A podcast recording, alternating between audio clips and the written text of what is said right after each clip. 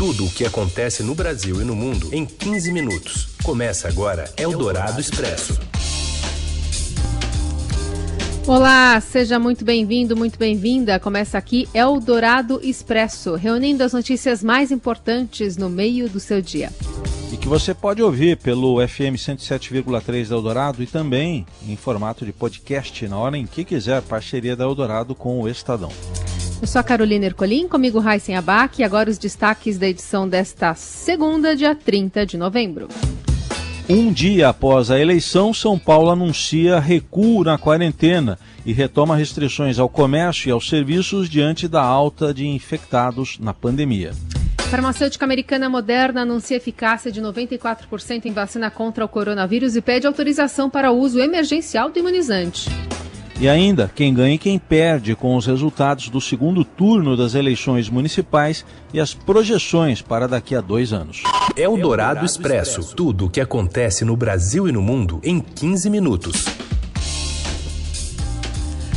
Mal acabaram as eleições 2020 e os olhos se voltam para 2022. A vitória de Covas, aqui em São Paulo, reforça a guinada do governador João Dória ao centro. As informações chegam com Bruno Ribeiro. Oi, Carol. Oi, Heisen. É, a vitória do prefeito Bruno Covas na eleição desse domingo, por um lado, é uma vitória para o governador João Dória. É porque ele viu seu partido, o PSDB, manter o controle na maior cidade do Brasil. Mas, por outro lado, a reeleição do Covas, que é uma pessoa de centro e se coloca uh, como moderado, acentuou uma necessidade que o governador tem de modular um pouco o discurso dele e ele também se posicionar uh, no centro do aspecto político. O Covas ganhou a eleição escondendo o João Dória. O governador chegou a gravar um vídeo para a campanha que não foi mostrado. E dentro do PSDB, o prefeito resistiu no ano passado quando Dória tentou fazer um movimento para tornar o partido uma sigla da direita. Agora Dória já deu sinais de que vai abandonar aquela posição intransigente com a esquerda que ele tinha e já tem até conversado com algumas lideranças esquerdistas do Nordeste. Para analistas que o Estadão ouviu, é, esse movimento do Dória é vital para ele conseguir viabilizar a candidatura dele à presidência. E o crescimento de partidos aliados, como o DEM, o MDB, pode até bagunçar esse esquema de alianças que ele tem costurado. A gente fez uma reportagem sobre isso, ela está lá no Estadão e está no site do jornal também. Obrigada, Bruno. E o resultado é ruim para o presidente Bolsonaro. O segundo turno consolidou o fracasso do presidente em seu primeiro teste como cabo eleitoral desde que assumiu a presidência. As derrotas de Marcelo Crivella no Rio, Capitão Wagner em Fortaleza, delegado federal Iguchi em Belém, sacramentaram o naufrágio na maioria dos candidatos para quem o presidente da República pediu voto ou indicou apoio. Eldorado Expresso. E passada a eleição, o Congresso deve fazer um esforço para a votação do orçamento de 2021 e a adoção de medidas econômicas para atenuar os efeitos da pandemia do coronavírus. Mas ontem, o presidente Jair Bolsonaro voltou a ameaçar com um cartão vermelho quem, segundo ele, voltar a falar em um novo programa social do governo. A busca de recursos para um substituto mais amplo do Bolsa Família teve a discussão paralisada durante a campanha eleitoral. Acompanhe a análise da colunista de economia da Rádio Eldorado, Adriana Fernandes. A Lei de Diretrizes Orçamentárias, que é o projeto que tem que dar as orientações para o orçamento, não foi aprovado. Ele foi enviado em abril e até agora nenhuma votação.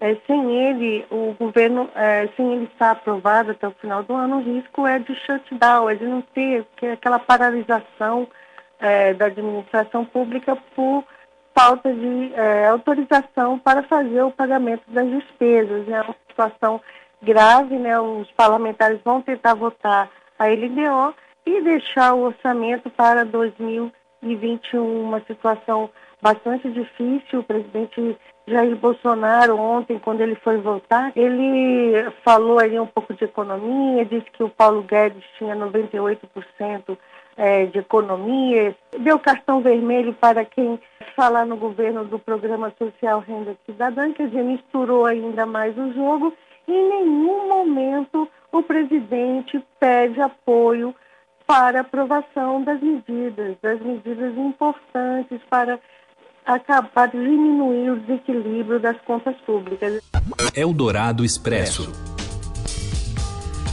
E a gente também fala da, do presidente Bolsonaro que participa pela primeira vez de uma reunião, reunião bilateral com o presidente da Argentina, Alberto Fernandes. O encontro virtual acontece quase um ano após a posse de Fernandes, em dezembro do ano passado, no Dia da Amizade Argentino-Brasileira. Também ocorre após o distanciamento de Fernandes da vice Cristina Kirchner. Eldorado Expresso. O governador de São Paulo, João Dória, anunciou em coletiva de imprensa que o estado de São Paulo vai regredir para a fase amarela do plano de combate ao novo coronavírus. Dessa forma, comércio, bares, restaurantes e eventos culturais terão mais restrições. Não haverá mudanças para as escolas particulares e públicas que estão abertas desde setembro no estado e desde outubro na capital, mas ainda não com atividades totalmente presenciais para as aulas regulares. Vamos ouvir o anúncio feito a, pelo governador João Dória nesta segunda-feira, um dia depois do resultado das eleições municipais. Com o claro aumento da instabilidade da pandemia, o governo do estado de São Paulo e o centro de contingência do Covid-19 decidiram que 100% do estado de São Paulo vai retornar para a fase amarela do Plano São Paulo. Essa medida, quero deixar claro, não fecha comércio, nem bares, nem restaurantes. A fase amarela não fecha atividades econômicas, mas é mais restritiva nas medidas para evitar aglomerações e o aumento do contágio da Covid-19. Esta mudança para a fase amarela não altera a programação de volta às aulas e as escolas não serão fechadas. Segundo fontes ouvidas pelo Estadão, movimentos de pediatras e de pais de alunos pedindo que as escolas não fossem afetadas por novas restrições com a piora da pandemia no Estado foram cruciais na decisão do governo.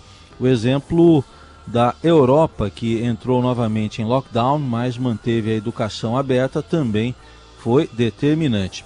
Pediatras sustentam que as crianças transmitem muito menos o vírus do que adultos e que as escolas já conseguiram se adaptar bem aos protocolos. Uma pesquisa feita pelo sindicato e pela Associação das Escolas Particulares mostra que em 87% das mais de 500 instituições consultadas não houve nenhum caso de Covid desde que foram reabertas.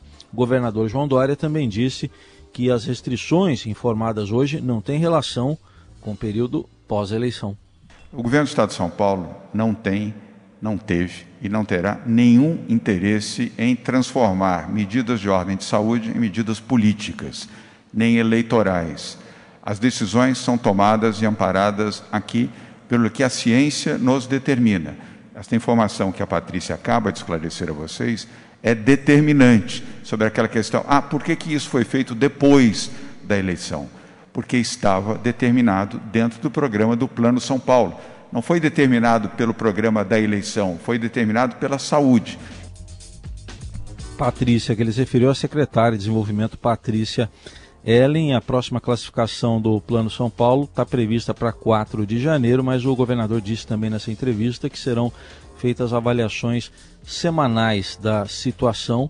Então deve haver uma, uma redução no horário de funcionamento, por exemplo, de comércio, bares, restaurantes. Eldorado Expresso. A empresa de biotecnologia Moderna, uma das líderes na corrida em busca de uma vacina contra o novo coronavírus, anunciou que vai pedir autorização às autoridades dos Estados Unidos e Europa para uso do imunizante que apresentou 94,1% de eficácia na prevenção da Covid. A Agência Reguladora de Alimentos e Medicamentos dos Estados Unidos deve analisar o pedido no dia 17 de dezembro. Segundo a empresa, os resultados de eficácia foram possíveis após testes que envolveram 30 mil pessoas. A eficácia de 94% superou as expectativas, com apenas 30 casos graves de Covid registrados entre os pacientes. E todos os casos graves foram de participantes que estavam no grupo que recebeu placebo. Eldorado Expresso. Em Nova York, o prefeito Bill de Blasio decidiu reabrir as escolas equivalentes ao nosso ensino fundamental 1 aqui no Brasil. Ele vinha sofrendo uma grande pressão por dar mais atenção à proteção da economia que aos eventuais problemas que o isolamento poderia trazer a essa faixa etária. um dos epicentros da Covid-19 nos Estados Unidos. Nova York tinha reaberto as escolas em setembro, mas voltou atrás há 11 dias devido à segunda onda da doença. Estudos indicam que, seguindo protocolos estritos, as aulas presenciais para crianças mais novas são seguras. Já no Reino Unido, o contágio pela doença caiu 30% desde a decretação do lockdown em vigor. O Brasil foi às urnas né, neste domingo, pelo segundo turno, mas a Covid não tirou folga. Segundo dados que foram coligidos pelo consórcio de veículos de comunicação, morreram no domingo 261 pessoas, mas é importante lembrar que muitos números não são atualizados no fim de semana. Por conta disso, a média móvel de 522 óbitos nos últimos sete dias indica estabilidade em relação às duas semanas anteriores e hoje já foi atualizado o dado aí da pandemia, num balanço que foi divulgado já nesta segunda-feira, o país contabiliza 172.850 óbitos desde o início da pandemia. Eldorado Expresso. Seu dinheiro em ação. Os destaques da Bolsa. Com Felipe Saturnino, tudo bem, Felipe? Como vai?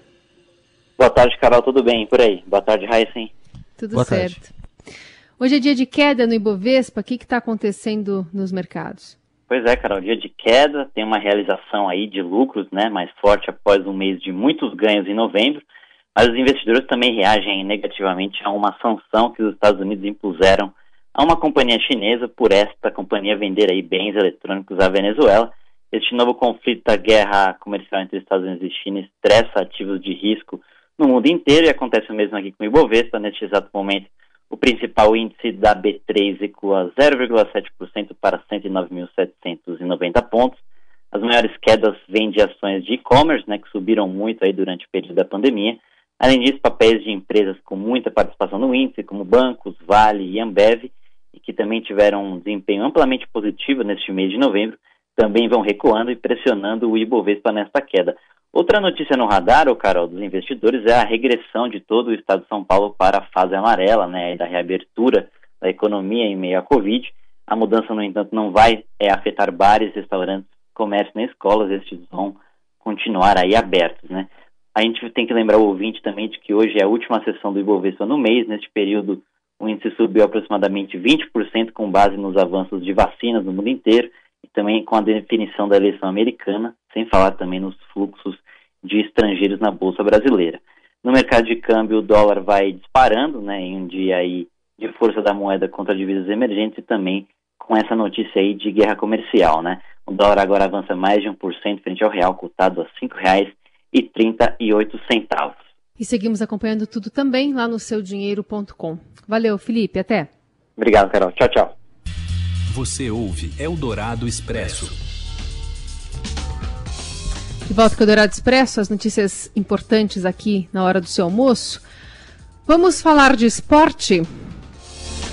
jogadora se recusa a homenagear o Maradona em um minuto de silêncio e é ameaçada. Essa história quem conta pra gente é o Robson Morelli. Olá, amigos! Hoje eu quero falar das homenagens é, oferecidas a Maradona no fim de semana. Maradona morto na quarta-feira, vítima de uma parada cardiorrespiratória, tinha 60 anos, morreu em Buenos Aires e o mundo inteiro se dobrou ao talento do craque argentino, prestando homenagens em todos os cantos. O próprio campeonato argentino é, continuou no fim de semana e teve homenagens bonitas dos times é, é, que reverenciaram Maradona, inclusive do Boca Juniors. Mas teve uma menina que, que se recusou a prestar esse minuto de, de silêncio para o Maradona. Isso mesmo, Paula da Pena, de 24 anos, ela joga na Espanha futebol, joga no Viagens em Terrias e ela se sentou no gramado quando o minuto de silêncio começou, de costas para a arquibancada principal. Ela não quis participar disso, avisou suas colegas de time que não iria participar dessa, de, dessa homenagem ao, ao, Maradona. Ela é uma ativista pelos direitos da mulher é, e vê em Maradona fora de campo, claro, é, um homem. É, que já praticou maus tratos em mulheres e ela disse que não poderia compactuar com isso, porque vai ao, ao encontro de tudo o que ela o que ela defende como, como mulher, como, como feminista, é, como lutadora dos direitos iguais para homens e mulheres. Interessante essa postura é, da, da, pequena jogadora, né? É, sabe o que Maradona falaria de tudo isso? Ela tem direito a se manifestar. Bacana isso, né? Falei, gente, um abraço a todos, valeu! Eldorado Expresso.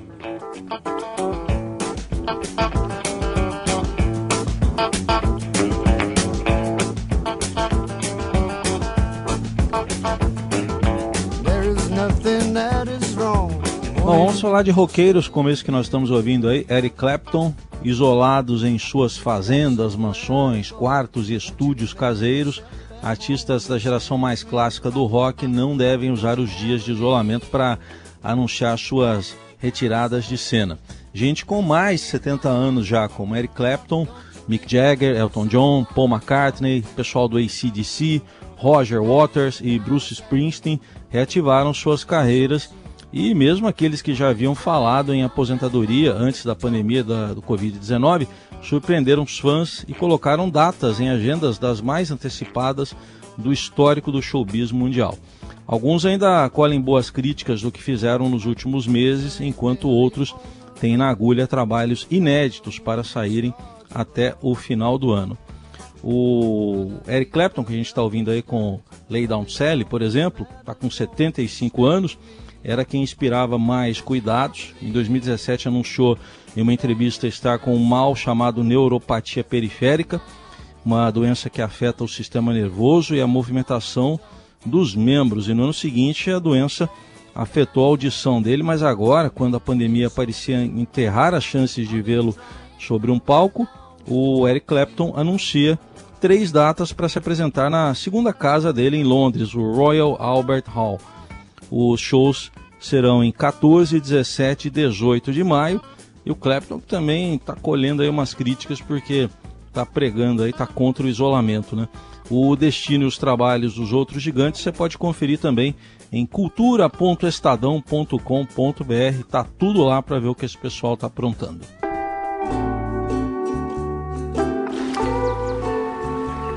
E agora o som que indica que alguém sai de férias.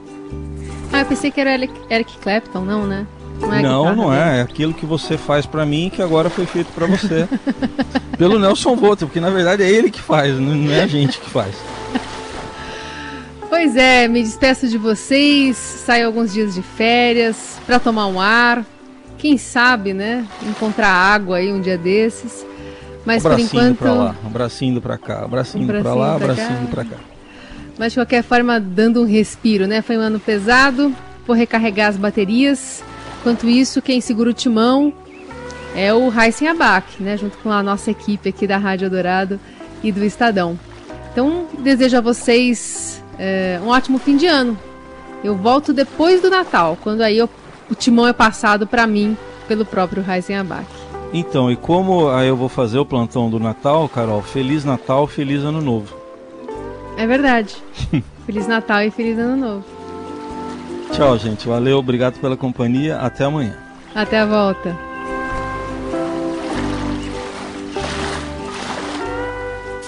Você ouviu Eldorado Expresso tudo o que acontece no Brasil e no mundo em 15 minutos.